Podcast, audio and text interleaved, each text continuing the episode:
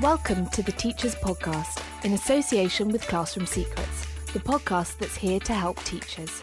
Whether it's discussing the latest issues in education or sharing top tips for use in the classroom, if you work in education or want to know more about the sector, then this is the podcast for you.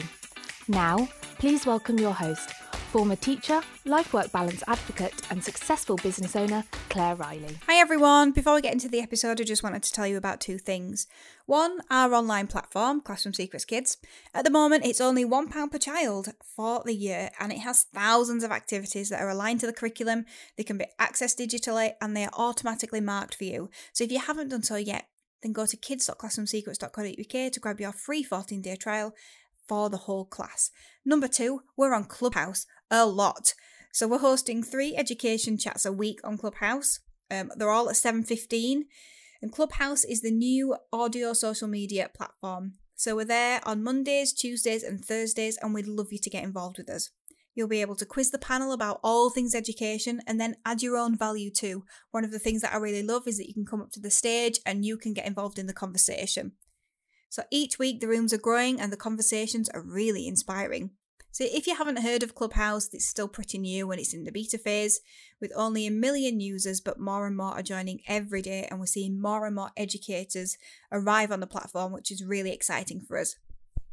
So you're listening to a, a podcast now, which means you'll absolutely love it. At the moment, it's invite only, so keep your ear to the ground and see if you can get an invite from a friend who has access.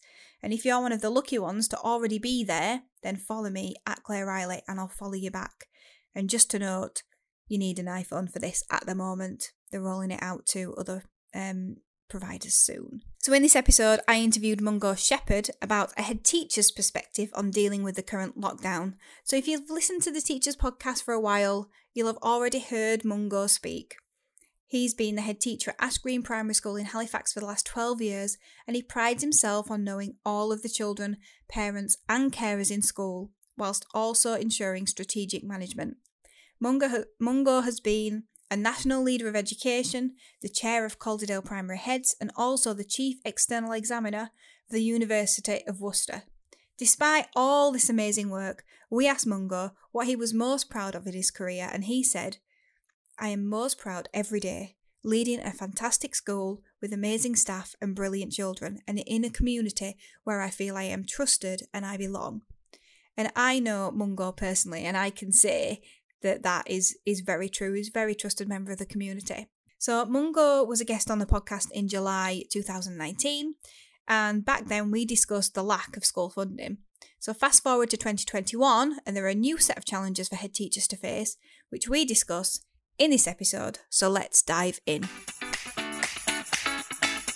Mungo, thank you so much for joining me on the Teachers Podcast today. You're welcome. Good to see you, Claire. So you're on again, and um, we're, we're Zoom at the moment, um, even though you're just up the road. I always love talking to people local, so this is going to be really exciting. So we're going to talk about remote learning, and I just don't know where to even begin here. So as a head teacher right now, can you tell me, you know, what are the current challenges that you're facing, and, and what solutions have you put in place? Yeah, the current challenges are vast. Uh, it's a tough enough job uh, at the best of times, uh, but obviously during a pandemic, it's extremely difficult. So yeah, current challenges at the moment are very much making sure that the education for the children in school is tip top. We've got about twenty percent of our kids in at the moment, but a much bigger challenge making sure that education for the children out of school is also outstanding. So that remote learning that's there, making sure as well that you're sharing that with everybody, that parents are absolutely clued up because they're having to get used to a new way of working. They've never had to support children in this way at home before, making sure that all your staff are very, very clear on their roles too. So being told at eleven hours notice, which it was on January the fourth, that you're going to be closed tomorrow, but actually going to be open. You don't know which kids you're going have in. Mm. So that was a bit of a challenge. Yeah. Uh, and then making sure that all those children knew, those parents knew, those staff knew exactly what their roles were. And then actually the flexibility that you have to have and going with, you know, what are critical workers, who, who's defined as vulnerable. Um, and, and then getting that message out there is a big challenge as well. As you know, Clara, I, I, I do like to make sure that the school gets in the news for positive reasons, but also that I'm able to voice opinions of how I feel head teachers are feeling at the moment. So all of those challenges uh, for children, for staff, um, for parents, and making sure that that message is getting out there too. And then not forgetting as well the core business back in school, because the welfare of the children is absolutely paramount, of course. So challenges about how children are getting fed uh, when they're out of school, making mm-hmm. sure that they're safe, that families have got support. And I mean, when we've spoken before, Claire, in previous podcasts, we spoke about the fact that many services being stripped away over the years. So you're also doing this against a backdrop of a lot of the services not being there. So how can schools step up even more and provide that support for children and for families academically, pastorally, emotionally, all of these things? It's a massive, massive challenge. And then within the national challenge at the moment of making sure that everybody in your school community, and that's everybody, one hundred nine members of staff, just over five hundred children will have an Easter, and all of their families are also understanding the guidance of the pandemic. Are they washing their hands? Are they sanitising? Are they mm. keeping bubbles? Are they keeping distances? You know, the things that come my way, people reporting things that are going on in the community. Where does your E B I T begin and end at the moment? Yeah. Uh, it's a very, very far-reaching job at the moment. So challenge is a great word. It's very, very challenging. And just on that, tell us what you were doing last night. Oh, yeah, last night, well, just about warming up uh, because we've been out yesterday, myself, the vicar, the M P, um, a calendar news crew, but also lots of other staff in the school who weren't shown on the T V, uh, who were out in armies, six different post rounds through Mixenden, posting through gift cards for Morrisons that the church had fundraised five thousand pounds for. Wow. So we're making sure that the gap, the void that was there for February half term, that families of every child, not just free school meal children, every child would get an additional ten pounds to spend uh, Morrison's gift card through the holidays, to add to all the work that we've previously been doing uh, around, you know, supporting with food and so on and so forth during term time. So yesterday was a big media day. So we had radio interviews. We've got a piece that's running in the Courier this week. I think I've just had an email pop up as we're talking uh, that it's just gone online that now. But a really good piece on uh, Calendar last night, which I think portrayed the community in a very good light. Uh, there were interviews with the M P, with the vicar, myself, but also a parent who spoke very eloquently. And I think Mixenden looked particularly pretty in the snow as well, but it was very yeah. cool to walk in. Yeah, which is absolutely fantastic. And do you know what? That's not part of your job description, is it? But that's that's the gap that you're having to bridge. Absolutely. And, you know, my job description, I'd, I've probably not looked at it for a good few years. It's probably changed quite a bit. But mm-hmm. the, way, the way I look at it, when you're the head of a, a community primary school, first and foremost, um, y- your job description is that you were in charge of the community. Mm-hmm. Um, and so actually knocking at doors and giving vouchers and making sure people are well and so on, I think whilst it might not be part of a written job description, it's certainly part of my remit. And I think very much at the moment where you've got a lot of children and families who you're not seeing each day, you've got to try and come up with, um, you know, ever sort of um, interesting ways, if you like, to still connect and make sure that those relationships are maintained. Yeah. Oh, thank you. And it makes me really proud as well, because, you know, it's where it's my community as well. You know, it's part of the wider Halifax. So, um, okay, then. So as we prepared for the podcast, we talked about the fact that your school has got twenty percent of pupils in school and eighty percent of pupils out of school. So is this different to the last lockdown, and how have you adapted to it? Yeah, very different, Claire. When I look back at the figures, uh, going back to when lockdown came in at the end of March, the first two or three days we, uh, in twenty twenty, we had about thirty or forty children in, but there was a real drive from the local authority at that time to say, look, if you really don't have to send your child in, and numbers dropped off to the point where we're averaging about fifteen. So we had one site open, we had the children in two little bubbles, they were mixed age, and we were doing our very best to try and make sure as well that work was being set for children who were outside. But if I'm honest, Claire, it wasn't brilliant. You know, we didn't have a remote learning platform in place. We were mm. delivering hundreds of paper packs. We were setting work through the website. We had an email address to return it. It wasn't joined up, and, and that didn't sit well with me. And there was lost learning as a result. This time we were far more prepared. We'd already set up a remote learning platform through the autumn term, so we had what we call blended learning in place. Mm-hmm. Uh, and as quick and, dare I say, um, ill-prepared, I think the announcement was that then we went to the whole school being closed. We were fairly well prepared. So that night, we didn't really know who we were going to have the next day, but we did know how we were going to set work.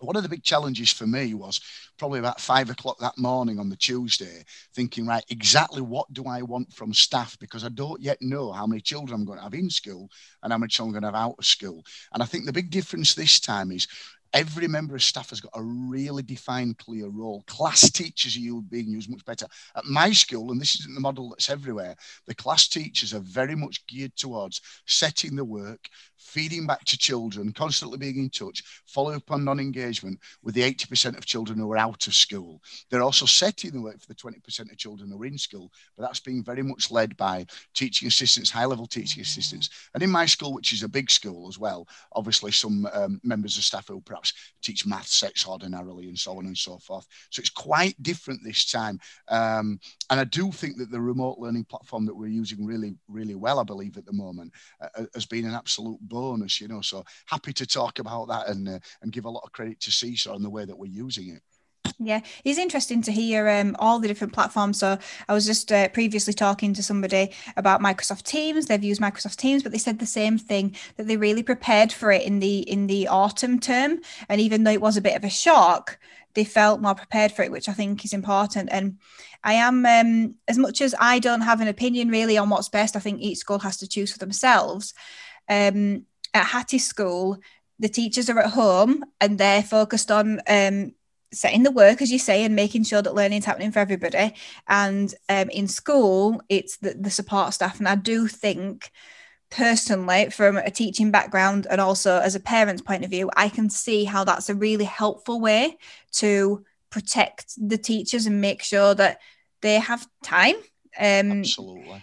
And, and and I'm not saying that they're going to have loads of time. I know that it's really tricky right now, but it's a really good way um, to do that. So somebody else that I know, I don't know if you know Simon Hunt, but he's been talking on Clubhouse a lot recently, and he's in the lesson and remote teaching as well. And that is, right. I feel like that's creating a lot of workload. So I want to say thank you for that, because I think I think that's a really important step to making sure that teachers are really looked after. Definitely. I mean, work-life balance at the moment is a really difficult balancing act. And I've heard of schools where people are live teaching all day. I mean, it's not great for you either. Uh, but then, unfortunately, that's to the uh, the detriment of feedback being given back as well. Mm. And at the moment at our school, I feel we've got a really good balance. We've actually got all our teaching staff in on a Monday. Very difficult, Claire, because they've got to be distanced. But as you know, we're a big school. Mm. And what's happening there is that's providing massive support for the people who are going to be delivering through the week. So they know they've got the worksheets, for example, for the White Rose Maths Hub resource. They've got all the resources prepared. They can ask any questions. They can troubleshoot. There can also be a lot of phone calls made from school that day to parents, paper packs which are being prepared uh, for parents who would rather access that, who have still got difficulties potentially with technology. That can also be done on a Monday. And everybody knows in the school that's going to be the day that the teachers are coming in. Now, we're making sure that all of those teachers are having the lateral flow tests uh, mm. before that. So they're coming to school knowing as well that they're not positive uh, for COVID. Um, and so there's nothing being compromised health-wise. And I think all these things, when I, when I think about them now, you know, I've got a governor's meeting this afternoon, for example, and I look back at the minutes from the last one, and it seems like a lifetime ago. Yeah. You look at things, think, God, we're, we're really not doing that, because things are moving on so, so quickly. But certainly the balance we've got here, morale is still very high amongst the teaching staff, remarkably. And I think probably the way that we're doing that is enabling that to happen. And I have got to give a massive shout out to the support staff at this school, because they are phenomenal. Mm. They, they just, they will take anything on. And and the weather, Claire, we, I mean, we haven't been shut a single day. You won't be uh, surprised to hear. So I, I walked from uh, from Halifax uh, last Tuesday, because I couldn't get anywhere near Mixenden, and see the video yeah, at ten yeah. past six. One of my teaching assistants at half past five had got up, filmed the streets, said there hasn't been a single car all night, all morning, Mungo. We might have to close. I said, we won't close, but what we did is we made sure that every member of staff who could walk in from the estate, support staff, whether they were rotated in or not, would come in. We came up with a new staffing plan at six o'clock that morning. I got within three miles, walked the rest of the way. The deputy head who lives at Bradshaw, she walked into the site, and we ran it with a local support staff. The children did all the remote learning, all the snow fun, had a hot meal, and the kids who were at home, their remote learning wasn't uh, compromised whatsoever, but we gave them a couple of hours in the afternoon to enjoy the snow. So I'm really proud of, of, of all the staff and how hard they're working. Well done. That's amazing. Um, and, you know, we're, we're close to Bradshaw as well, so we are... Um, it was very snowy here, so I do know how, how difficult it will have been to get out. Absolutely. Um, so obviously, I mean, we're talking about how proud you are um, of Ash Green, and obviously I've been quite a lot, and and I think you've got really good reason to be. So, you know, Ash Green is in a high area of deprivation, but you've maintained, you know, Ofsted status as good or better for now over twenty years, which is absolutely amazing. So how have you managed online and remote learning with high deprivation in your school community? That's a fantastic question, Claire, and we've managed it in lots of different ways. I mean, there's been a huge amount of press, obviously, about making sure that children can access technology and particularly raising funds for children in more deprived areas. The big problem at our school, uh, I think, is that there are devices in people's homes and often phones and so on and so forth. You've got large families, um, so you know, it might, you might not always have families who you'd necessarily say would qualify for, for getting a tablet or you know, iPad, laptop, whatever's being given out. But it might be that there's five kids there, and they're all doing uh, work from different year groups, from different schools and so on. So what we did is during autumn term, again, we prepared ourselves. We got in touch with every family through the learning platform to find out what they would need, and we audited that. So we had a list of families who were going to need laptops. We've got a very, very good bursar who works with us, Mohamed Amin, who you, you may have known and have come across, who worked with their I C T manager, uh, Nahida Begum, and together they managed to get a list of all the families and get them matched up so that when it did happen, we had the laptops ready. We then had families who had devices, but through financial reasons, possibly, um, didn't have the Wi-Fi, you know, weren't able to access that. So we were able to get in touch with some of the companies who were offering that, whether that was through E E or some of the SIM cards through Vodafone and so on. And then we've also got a lot of families who say, I'd rather have paper packs. It's really difficult when you've got a few children either mm. sharing a device or needing help and so on. It's easy for me to support them at different times with that.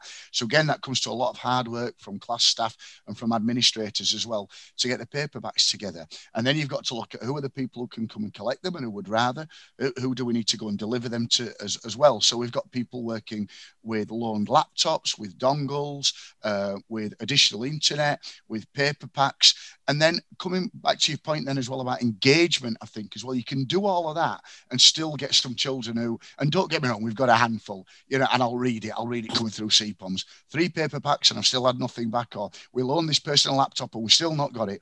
But the teachers are just like uh, dogs with bones. They're not letting anything go. So mm-hmm. they're following up teachers and teaching staffs with phone calls, with doorstep visits. They're looking at the carrot and the stick. So we've got a class staff going out on a Monday afternoon on the day that everybody's in. It's a lovely thing they do. And they nominate two lockdown legends and two stars of the week each week. They go and knock at the doors. They drop them off goodie bags.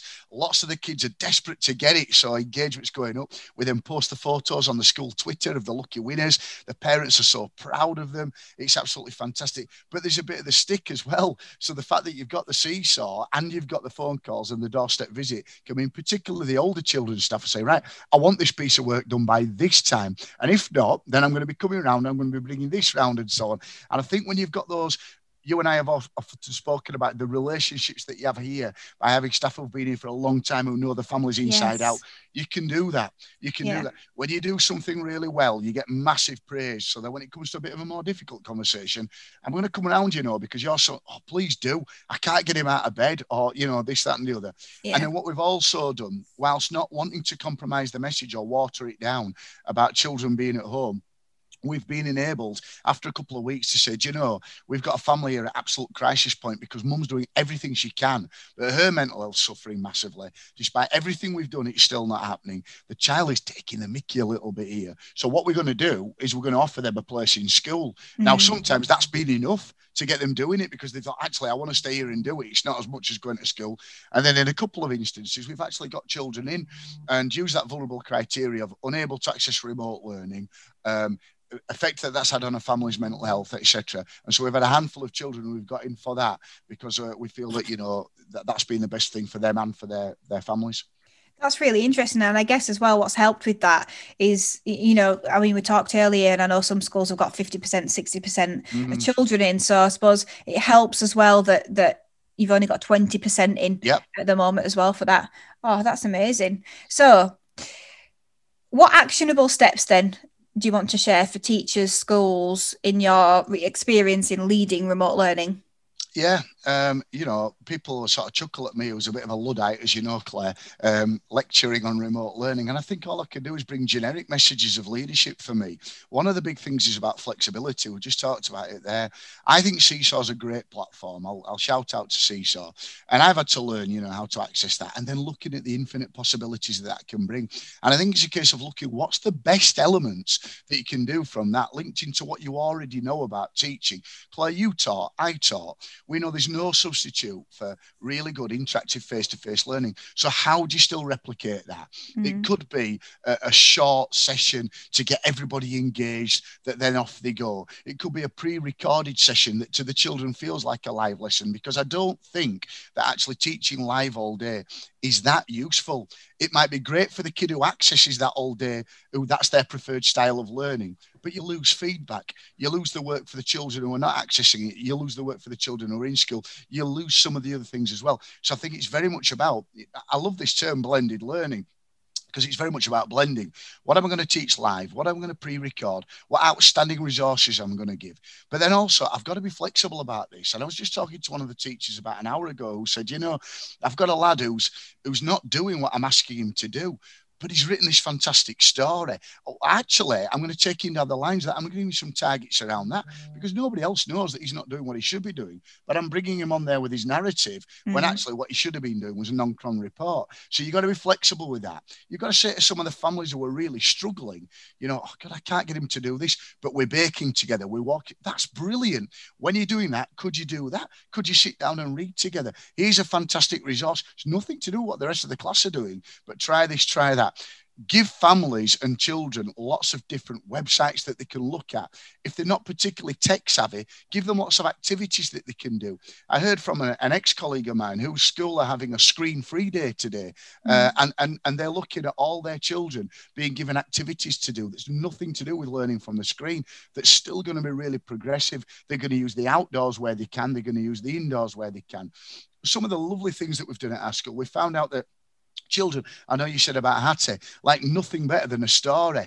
So we've got yeah. loads of staff at our school of pre-recorded stories. So they asked me to do Hairy Maclary from Donaldson's Dairy, and I did it with my dog as my prop. Uh, it was actually really well behaved for once. Uh, and, and then that was something that went out to all the infant classes, and it got massive engagement. So then once you had that hook, you could get into the next thing. If you liked that, now do this. And it's a bit like, you know, when you're saying to your child, well, you love raisins, wasn't it, instead of sweets and so on, you know, so that you're actually getting the children doing something that they think they're going to love that actually ends up being the same learning outcome, uh, learning objective that you had to start with. And celebrate, celebrate, celebrate, you know. In school, as normal, you know that virtually every child is motivated by praise and reward. Not all, but mm. virtually every child is motivated by praise and reward. What are these little things that you can do? As I said before, these doorstep visits to children to say, I love the work that you're doing, and take them a prize. Or for the child who's really engaging very well with the feedback, actually, is it verbal feedback they prefer? You talked about Clubhouse there before. You know, are they going to access that better because it's audible rather than written? So just think about all these different individual things for individual children underneath a generic underpinning strategy. And and, and for us, I mean, we're, we're finding it quite exciting, because when we get the children come back on March the eighth, we're talking about how we can now use um, what we've learned so far from Seesaw, so that if we've got the majority of children in school, how can you actually use remote learning now out of school better, uh, to convey news better, while still maintaining work-life balance for teachers? So we've got a really fantastic um, um, sort of expert on remote learning who used it extremely well in a previous job in Manchester, and she's giving us lots of ways how we can take the strain off teachers whilst actually developing remote learning even better when the children are in school. I think that's quite an exciting initiative. And as you say, if you're talking about me perhaps advising or, or, or giving ideas to other schools, don't get carried away so that this is going to take loads of teachers' time as well. Mm. Because I've heard some really sad stories. Uh, like you say, a little bit like at Hattie's school. I'm not saying this is going on at Hattie's school, by the way, but I'm talking about percentages where you might have sixty percent of uh, kids in school, and the teacher is desperately trying to t- uh, teach all those kids and teach the kids out of school. And they're just being ground down into the dirt, really, through work rate. So you've got to look very carefully at staff deployment, look at work-life balance, but make sure that first and foremost the children are getting great diet of teaching that includes live teaching, includes pre-recorded teaching, and includes things that they can just go off and do themselves. And be flexible and be individual and personal, and all those things you do in the classroom, because you'd never teach the same learning style in the classroom for all of your children. So you can't do that through remote learning either. Yeah, thank you. I've got two questions on the back of that. Um, firstly, do you think that uh, we'll be returning on the eighth of March? Do you think it will actually happen? Um, honestly, don't know. Um, on the day that it was announced that we were returning on March the eighth, uh, I actually got a phone call from L B C um, to do a, to do a live interview. And they asked me on that day what my thoughts were on that. And I think one of my first answers was, well, kind of let's see, because to me, one of the key dates that was talked about was February the twenty-second. And February the twenty-second as a way of looking what's happened in the meantime, what's happened in those uh, four weeks, um, you know, in terms of all these really awful statistics that mm. we've got about cases and hospitalisations and sadly deaths. And I think we've got to be really, I don't know, sensible is probably way too weak a word. I think we've we've got to be quite strong about this and say, actually, coming back on March the eighth would be great in so many ways. You know, the mental health of the children, the kids seeing one another, the academic development of the children of all being back in school together. But there's a big but, isn't there? Because if we get to February the twenty-second and we've still got the best part of a thousand people dying each day, despite mm-hmm. by that stage having had, what, seven, eight weeks of lockdown, then it would be a really bold and perhaps risky decision to say, for the sake of three more weeks, we're going to bring all these children back in, because we've got a two-week break for Easter, haven't we? So we've got an opportunity. I'm not sure whether the children are going to be back in March the eighth. I'm not sure whether they're all going to be back at that time. What's going to be difficult, it's been quite relief, actually, that for the last four weeks, schools have kind of been able to get on with it. Uh, mm-hmm. So this has probably been the best part of the government leadership for the last four weeks uh, so, that we've seen, because they've actually not had to lead. They've just let schools get on with it. Mm-hmm. Where I really, really worry uh, with a lot of the poor decision-making that's been taken previously is that we're going to get to the end of February and they're just going to throw something into the mix by saying, yeah. right, we've decided that you're going to come back and you can only have class sizes of fifteen. Oh, crikey. So we're now going to, oh, but you can't have rotas. Oh, but it'll be this year group, not that year group. That's mm. what will be really difficult. If I'm honest, Claire, the easiest thing as school leaders would be that when schools reopen, it is all the children and we are trusted to make those decisions ourselves. But of course, what will be difficult is if by that stage, we've still got a lot of people not vaccinated, including school staff, of course, which is another issue. Mm-hmm. uh, and that we've then got all these families who are coming out of their houses for children to go back to their houses every day. If rates are still high and if it seems that there's not a way of arresting that, then I think it might be quite risky to come back on March the eighth. And maybe, as much as it, it, it pains me in a lot of ways, I never want children not to be in school. You know, a more sensible decision might be to just wait and push that back, knowing that actually you'd only have fifteen school days from then. Uh, in fact, fourteen for most people, I think, because of uh, Good Friday, isn't it? fourteen mm-hmm. school days, that in actual fact, you could have another five weeks where you could keep the country locked down and potentially look at coming back after Easter. But a lot of that, of course, will be determined by the science, as they say. Yeah, and I... um. I'm not sort of holding any hopes um, because the thing is, as a parent, obviously, I, you know, would like my children back at school and nursery because it's really stressful. Um, and obviously, I'm trying to do homeschooling and working, but I don't want them to go if it's not if it's not safe. Um, and I don't think any parent does so, um, unless they don't have any choice, you know. Um, so second question then. So obviously, using Seesaw as your remote platform, can you see sort of going into the future using that more in the classrooms? Yeah, absolutely. I, I, I mean, I think it's going to be a fantastic homeschool tool. Um, First and foremost, so if I sort of like start with that, I think there's a lot of ways that we're going to be able to now get across to parents things that we've perhaps not done previously. So it might be things like, for example, if at the moment we're not enabling parents to come into school because we can't do, we haven't been doing things like class assemblies, but I think we can get to the point now where the children come back, where we can have our class doing an assembly in the hall, and that's then shared through Seesaw with parents, et cetera. Sporting events, um, celebration things from school, et cetera. So I think a lot of that will go on like that.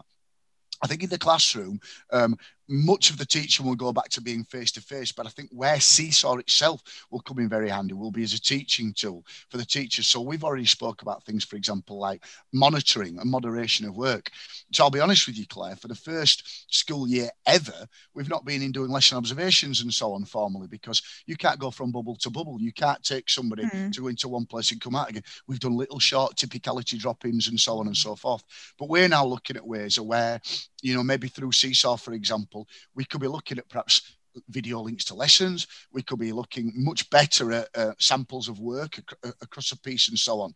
But also the way that teachers can support one another as well by perhaps using more technology so that activities can be planned or even delivered by one person, perhaps for more than one class or, you know, mm. three, four classes or whatever. So I do think there's an awful lot of possibilities. I think I need to get my head around it. There'll be people who are far better than me who can think about how they can actually use that as an in-class teaching tool. And certainly lots of the things, as I spoke about before, the things that have been prepared, like, for example, the story, it's just a little bit of a different angle, isn't it? Are the mm-hmm. children going to get more out of watching this on a big screen and seeing something pre-recorded where we can pause and stop and what do we think is going to happen next than actual teach themselves? I think we come back to that word blended, where staff mm-hmm. will very much look at what are the best aspects of their teaching, their actual delivery of teaching, and the things that they can do through the technology.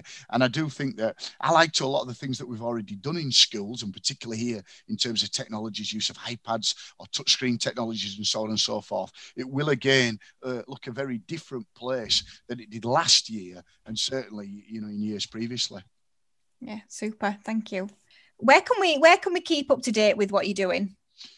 Absolutely. Well, you've you've got my details, obviously, Claire. I mean, I'm a, I'm a convert to Twitter as well. Um, as I say, you know, having just learned to use a mobile phone for anything ringing and texting, you know, I know about WhatsApp and everything now.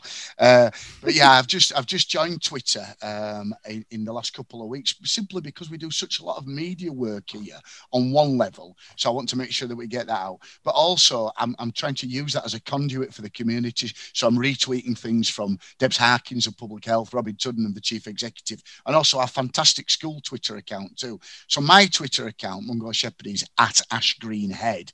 Uh, but the one that's far more important, where you'll find out about all the things that are going on at school, is uh, at Ash Green Primary, which has got about two hundred fifty followers, and, off, and, and, and also an awful lot of people who are, who are looking at things on there too. So you find out a lot from what we're doing there. Obviously, our school website, fantastic now. You know, we've got a wonderful... Um, I C T manager now, uh, young Nahida Begum, who's doing a brilliant job, and she tweets out and she updates the website and the school app and so on. So we're very much more now in in in social media. And of course, if you just turn on the news, Claire, you'll see us, you know. With, yeah.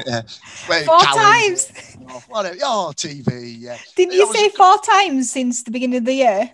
Four times this calendar year on the T V. I was quite insulted this morning. One of the teachers said to me, you know, you're going to be a star. I said, what do you mean going to be? So, unfortunately, all this media uh, adulation is coming, you know, as, a, as I'm older and fatter and balder. I wish they'd have known about me when I was young and good looking. But no, it's not about me at all. It, it, it, seriously, the, the school is doing great work. We've got a lot of wonderful mm. people working in the school.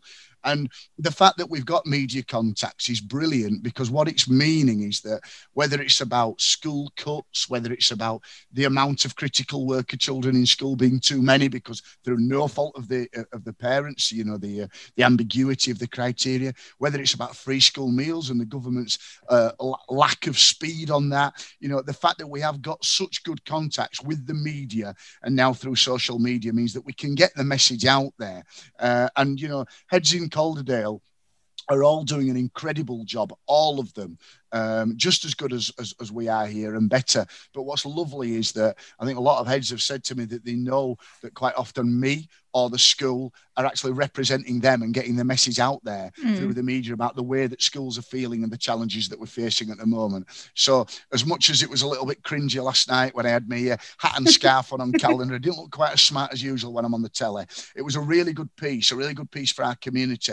But I hope as well it was very representative of the challenges that schools are facing at the moment. So we'll continue to get the message out there. And as I say, as I get my followers up on Twitter now into double figures and hopefully to triple figures, maybe when we next talk in a couple of years, that'll be one of my uh, primary means of communication. And then you'll still tell me about all these new apps, like Club Clubhouse is somewhere I usually go for a pint, Claire. So, you know, now I'm having to find out that there's there's actually a, a platform where I can uh, give spoken views, which actually sounds great for me, doesn't it? Yeah, well, I think you'd really like it. Um, so either go buy an iPhone or you might just have to wait a few months. Um, but uh, I think you'd have a, a lot of amazing things to say.